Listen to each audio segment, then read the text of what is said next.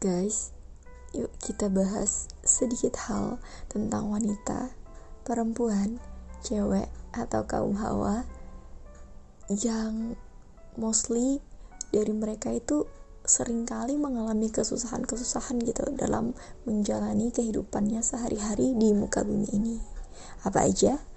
Yang pertama, mereka tuh sering banget didiskriminasi karena fisik. Ya enggak? Contoh mudahnya kayak gini. Saat kamu cantik, otomatis semua hal di depanmu tuh bakal mudah gitu. Kayak, oh yaudah dia cantik, oke, okay, aku bisa maafkan. Oh yaudahlah dia cantik, oke okay, aku bisa mengerti. Tapi hal itu beda saat muka kamu pas-pasan atau biasa aja. Ah yaudahlah, dia mah apa gitu. Aku mah apa tuh. ya gitulah, you know what I mean kan kemudian karena fisik juga yang e, buat kita jadi bulan-bulanannya orang gitu kayak body shaming atau nggak sedikit kan wanita yang kayak dia jadi mudah insecure nggak pede dan kayak menyesal itu kenapa sih aku harus hidup di dunia ini dengan tubuh seperti ini? Dengan tampilan atau look seperti ini yang membuat orang-orang tuh nggak nyaman lihat aku gitu. Kayak ih mbak masa sih belum punya anak? Badannya aja kayak gitu. Imba item banget sih suka main di luar ya. Imba jerawatnya banyak banget sih. Pasti suka makan gorengan ya. Imba dan sejuta mbak-mbak lainnya. Ya kita nggak salah sih komen orang nggak salah. Cuma kalau kamu komennya berorientasi pada fisik dan menyakitkan hati ya itu nggak nggak bener juga. Kenapa? Karena hello kalau kita bisa request pas kita diciptakan ya kita semua maunya kita jadi orang yang keren lah yang cantik gitu. Aku mau punya hidung mancung aku punya kulit yang bersih glowing ingin memenuhi standar-standar cantik menurut diri kita atau menurut kebanyakan orang gitu. Tapi kan nggak seperti itu konsepnya kita diciptakan gitu. Kita harus menerima apa pun yang ada dalam diri kita. PMS ya pre-menstruasi syndrome ya ya pokoknya saat-saat itulah ya. Mulai dari pas awal mau datangnya tuh yang kayak bener-bener mood swing ya biasanya tuh perempuan itu. Kemudian jadi kayak sensitif banget. Tiba-tiba bisa marah tiba-tiba bisa menangis gitu kan. Tiba-tiba bisa bahagia tiba-tiba bisa jatuh cinta loh enggak ya? Ya jadi pas mau datangnya aja udah kayak menimbulkan masalah tersendiri gitu. Kayak bahkan ada yang sebagian juga jadi berjerawat atau badannya jadi tiba-tiba mudah pegel mudah capek gitu. Dan saat hari hanya pun itu juga banyak masalahnya kayak kembung lah kram lah nyeri lah. Bahkan tuh sempet ada teman kan perempuan lah ya. Dia tuh sampai yang bener-bener kram perut itu sampai yang nggak bisa masuk kuliah karena saking sakitnya gitu kayak wow gitu. Ternyata berat banget ya jadi perempuan ini. Kemudian tiga sikap. Nah ini nih ini juga salah satu hal yang bikin kita uh, sorry bikin bikin perempuan itu susah. Khususnya orang-orang yang gendernya berlawanan dengan kita. Nah saat kita saat kita cuek ya sukanya dikira sombong ya kan. Kalau kita perhatian nanti dikira ada rasa. Nanti kalau misalkan kita menerima sesuatu dikira kita murahan. Kalau kita menolak sesuatu dikira kita jual mahal. Lah terus maunya apa guys? Ya udahlah berkomunikasi aja sama tembok ya kan. Emang respon komunikasi gitu gak sih? Ya yang penting selama kita uh, berhubungan dengan seseorang baik itu wanita ataupun laki-laki ya tetap um, dibawa asik aja. Nggak usah melibatkan perasaan di situ kan kalau bisa biar enak aja gitu biar nggak ada momen-momen canggung atau sebagainya gitu kan. Ya biasa aja lah pokoknya mah. Ikuti aturan yang ada gitu ya. Yang keempat nih dan yang paling bikin sedih eh kaum hawa. Kenapa? Soal stere stereotip nikah. Sadar gak sih? Perempuan tuh kayak paling sering banget eh kapan nikah? Lo dia tuh udah ini loh udah udah punya anak malah kamu kok belum? Kamu gimana? Apalagi kalau umurnya udah mulai-mulai yang kayak memasuki 30 gitu kan. Ya ampun itu tuh orang itu ya terlalu mentingin karirnya terlalu mentingin pendidikannya sampai nggak nikah nikah itu orang gitu. Padahal kita kan nggak pernah tahu ya apa yang di ada di pikiran si wanita itu apa yang ada dalam hatinya si wanita itu. Barangkali dia punya trauma tersendiri atau mungkin dia punya pertimbangan sendiri kenapa dia bisa uh, memutuskan hal seperti itu. Ya siapa sih orangnya yang mau kayak uh, menikah di usia tua? Eh maksudnya siapa sih perempuan yang kayak kalau misalkan udah ada orang yang pas yang datang dan dia menolak tuh siapa gitu. Saya rasa nggak ada. Kalaupun ada mungkin satu banding seratus ribu kali ya. Bandingkan dengan laki-laki gitu. Dia mau umur berapa juga ya udah terserah dia. Mau nikah umur 40 kayak 30 kayak mungkin malah 50 gitu. Ya beda aja ya. Kayak diskriminasi gitu gak sih salah sendiri kenapa kamu jadi wanita? Ayo. Eh nggak boleh gitu ya. Kita harus bersyukur dengan apa yang ada dalam diri kita termasuk uh, dengan gender apa kita diciptakan. Karena sejatinya kan Allah nggak pernah menciptakan sesuatu hal dengan kesia-siaan. Selalu ada makna dan selalu ada tujuan di balik penciptaan kita. Salah satunya dengan menjadi wanita. Nggak adil dong kalau dari tadi kita cuma bahas kesusahan nggak bahas keistimewaannya. Nah jadi dalam Islam sendiri banyak sekali keistimewaan kita yang diciptakan sebagai wanita. Apa itu? Yang pertama, kita itu dijaga banget gitu loh, dimuliakan banget sama Islam. Cara memuliakannya kita gimana? Iya dengan menutup aurat. Saat kita menutup aurat, itu Allah bener-bener yang menjaga kita gitu loh sebagai wanita. Jika kita udah menjalankan kewajiban itu, kayak seolah-olah semesta tuh mendukung kita untuk jadi pribadi yang lebih baik gitu loh. Walaupun emang awal-awalnya kayak kepaksa mungkin gitu ya. Kayak misalkan banyak kan orang yang beranggapan kayak ya aku kan belum baik jadi ya ngapain aku berhijab? Gak bisa gak bisa deh. Aku terlalu lincah untuk berhijab. Nanti aku nggak bisa ke mana-mana dong karena berhijab. Duh nggak bisa nggak bisa nggak siap nggak siap gitu kan Padahal itu kan kewajiban ya, bukan menunggu kesiapannya kita atau harus menyesuaikan dengan karakternya kita karena memang itu kewajiban gitu. Aku pun jujur pas awal berhijab itu karena dipaksa. Pemaksaan itu emang nggak enak di awalnya guys.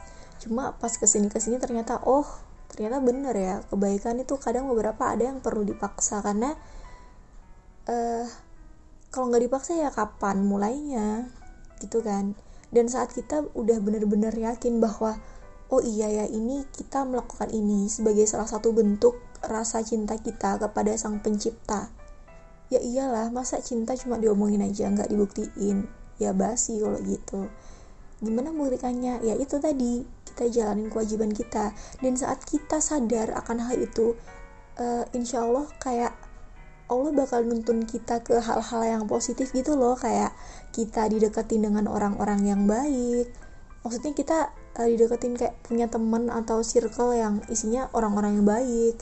Kemudian kita secara nggak langsung bakal dihindarkan dari hal-hal yang kurang baik gitu. Banyak lah pokoknya. Jadi kalian coba aja lah sendiri ya. Kita diberi keistimewaan untuk melakukan 3M mengubur, menutup, menguras, bukan. 3M itu uh, mengandung, melahirkan, dan menyusui. Di mana tiga hal ini cuma bisa dilakukan oleh wanita tulen, ya, tulen, ingat? Bukan yang nggak tulen. Dan tiga hal ini itu pahalanya tuh masya Allah besarnya. Bahkan kan kalau misalkan perempuan meninggal saat dia melahirkan itu bisa terhitung atau bisa dianggap sebagai mati syahid. Bayangkan kalau laki-laki itu harus perang dulu kan ke medan perang. Kalau dia meninggal baru dibilang mati syahid. Setelah kita melahirkan otomatis kita bukan gadis lagi kan ya namanya kita berubah berubah status dari istri orang dari istri orang menjadi ibunya orang nah jadi saat kita menjadi seorang ibu, otomatis kedudukan kita itu lebih tinggi. Tahu nggak kenapa lebih tinggi? Karena uh, Nabi pun bilang kan, hormatilah ibumu, ibumu, ibumu, baru ayahmu tiga kali dulu kita disebut baru yang kaum laki-laki ya kan jadi mulia banget kedudukannya seorang ibu bahkan sampai ada istilah yang mengatakan bahwa surga itu di bawah telapak kaki ibu kan kemudian yang gak kalah istimewa dan dan hal yang menurutku kayak keren dan paling paling istimewa banget lah itu tuh kita sebagai wanita itu bebas masuk surga dari pintu mana saja. Keren kan? Apabila seorang wanita telah melaksanakan sholat lima waktunya, menjalankan puasa, menjaga kemaluannya, dan taat pada suaminya, maka dia akan masuk surga dari pintu mana pun yang disukainya. Semudah itu, woi, jadi wanita untuk masuk surga, ya kan? Ya, ya nggak yang maksudnya nggak bukan meremehkan juga maksudnya coba kita bandingkan kita bandingkan dengan laki-laki ya di mana mereka e, harus bertanggung jawab dari perempuan yang ada di keluarganya baik itu ibunya saudara perempuannya anaknya dan juga istrinya. Hendaknya kita banyak banyak bersyukur lah ya. Bolehlah mengeluh kita manusia biasa. Aku aku manusia biasa juga punya banyak salah dan dosa dan nggak dipungkiri bahwa kita bakal ada saat-saat atau momen di mana kita kayak pengen merasa eh capek gitu dengan apa yang kita hadapi. Bolehlah sesekali kita mengeluh boleh. Jangan jadikan itu sebagai excuse buat membenarkan hal-hal yang tidak baik untuk kalian lakukan gitu. Jangan suka membandingkan diri kita wanita dengan laki-laki. Kita semua punya tugas porsi tanggung jawab dan keistimewaan kita masing-masing gitu. Dan pun menurut saya malah lebih banyak keistimewaannya wanita sih daripada laki-laki. Kalau dalam pandangan Islam ya. Jangan suka mengunderestimatekan diri kita lah. Apalagi kalau misalkan sedih karena misalkan diri kita pas-pasan baik dari segi fisik maupun segi pikiran gitu ya. Tapi itu semua bisa diperbaiki kok. Ya nggak sih? Kalau pikiran kita bisa membaca kita bisa menonton kisah-kisah inspiratif menonton video inspiratif gitu kan. Kita bisa berdiskusi dengan orang-orang yang memang ilmunya lebih tinggi daripada kita. Soal fisik aku pikir kita sebagai wanita nggak perlulah terlalu menyoroti hal itu kenapa karena zaman sekarang wanita cantik tuh udah banyak banget Kenapa? Karena ya gampang aja gitu. Kita jadi cantik gampang aja. Kita pintar makeup udah selesai. Sejelek apa pun kita, kalau kita pintar makeup mah jadi cantik juga kan. Banyak produk skincare, krim, pelembut, pewangi, pelicin, pemutih jadi satu. Ya itulah. Pokoknya banyak ya. Asal kita punya uang aja gitu. Itu semua bisa dibuat kecantikan hati dan kecantikan pikiran itu yang bener-bener susah gitu kalau kita nggak nggak yang berusaha untuk meningkatkannya atau kayak memperbaikinya sendiri dan hal itu yang buat wanita jadi lebih berharga gak sih apalah gunanya seseorang wanita yang cantik tapi dia bakalan susah buat uh, diajak berkomunikasi diajak um, berdiskusi atau bahkan diajak untuk berkeluarga. Gak salah kok kita pengen menjaga diri kita. Kita uh, pengen menjaga tampilan diri kita. Ya siapa juga sih wanita yang uh, senang kelihatan kucel berminyak berjerawat dan um, kayak nggak terawat gitu bolehlah asal sesuai dengan porsinya dan nggak berlebihan. Boleh lah semua hal tuh boleh kok asal nggak berlebihan aja. Cuma kita harus ingat untuk tetap membekali diri kita dengan ilmu dan agama. Kenapa? Kan Einstein bilang tuh ilmu tanpa agama adalah buta dan agama tanpa ilmu adalah pincang. Kalau misalnya kita analogikan ya orang pincang masih tetap bisa melakukan kehidupannya sehari-hari kan? Masih bisa ngapa-ngapain sendiri. Kalau buta apa yang bisa dia lakukan? Jadi uh, tolong noted bahwa agama itu penting banget. Kita sebagai wanita hendaknya menyeimbangkan antara ilmu dengan agama. Karena orang pintar itu banyak tapi orang yang pintar dan berakhlak itu susah ditemukan